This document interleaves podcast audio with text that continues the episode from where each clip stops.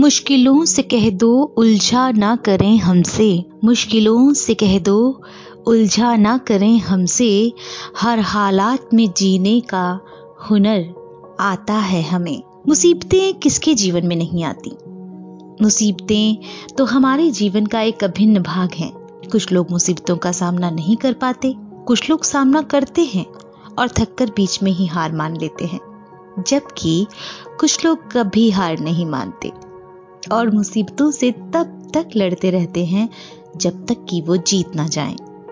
और आज, बूंदे पॉडकास्ट में हम भी एक ऐसी शख्सियत को सलाम करते हैं, जिनकी कहानी शायद आपको भी एक ऐसी प्रेरणा दे जाए, जो आपके जीवन को ही एक नया मुकाम दे देगी। पहचान की श्रृंखला का अगला पड़ाव।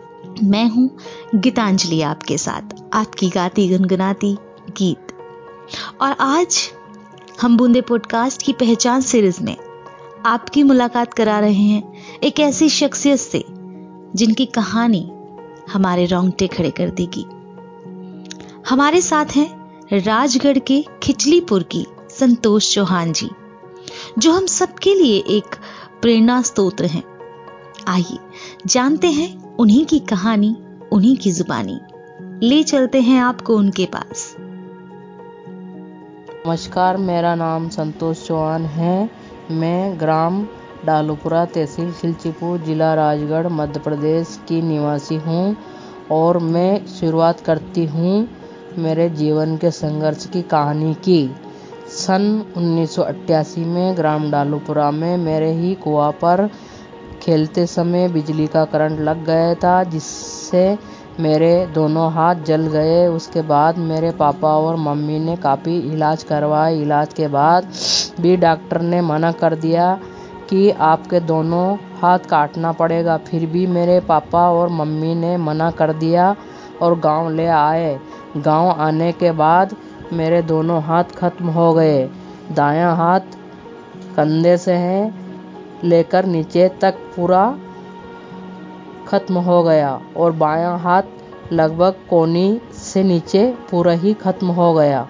फिर भी मैं जब गाँव के स्कूल में पढ़ने गई, तब वहाँ के शिक्षक द्वारा कहा गया कि आप कैसे पढ़ोगी, लिखोगी, आपके तो दोनों हाथ नहीं हैं। तब से ही मैं बहुत निराशा हो गई, लेकिन कुछ ही समय बाद मेरे सामना पास के गाँव में पदस्थ शिक्षक Shri B L Potter sir से हुआ। तब उन्होंने मुझे मार्गदर्शन दिया और कहा कि, बेटा, हिम्मत मत हारो, तुम पैरों से लिख लिख सकती है। तब उनकी बात सुनकर मुझे असंभव सा लगा, लेकिन उनके मार्गदर्शन और मेरे लगातार अभ्यास करने से कुछ ही समय बाद मैंने पैरों से लिखना अच्छी तरह से सीख लिया। और मैंने इसी प्रकार कक्षा पाँचवीं से लेकर जो बीए फाइनल तक पैरों से लिखकर पढ़ाई की। और इसी प्रकार मैं महिला बाल विकास विभाग, खिलचीपुर जिला राजगढ़, मध्य प्रदेश में सुपरवाइजर के पद पर पदस्थ हूँ। और वर्तमान में मेरे पास विभाग के 128 आंगनवाड़ी केंद्र है, जो कि मैं अपनी पूरी ईमानदारी से निभा रही हूँ। अंत में मैं सभी महिलाओं को यह संदेश देना चाहती हूँ कि दुनिया में असंभव कुछ भी नहीं है। यदि हमारे अंदर कुछ करने की चाह और लगन है तो दुनिया का हर एक काम संभव है। धन्यवाद सभी को।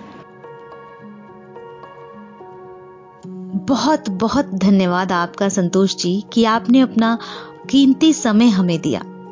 हम आपके आभारी हैं और आपसे शायद प्रेरणा लेकर हम भी जीवन में और आगे बढ़ पाएँगे। आपके लिए एक कविता यहाँ सुनाना चाहूँगी। कमज़ोर दिल हैं वो जो सहारों की तलाश करते हैं।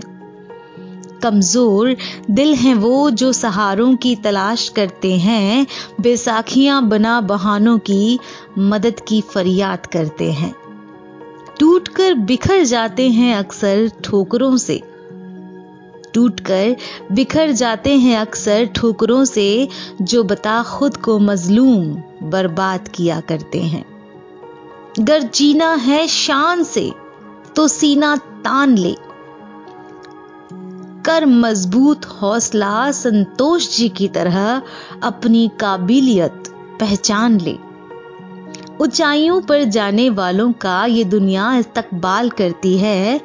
पहुँच जाए जो बुलंदियों पर ए गुमनाम।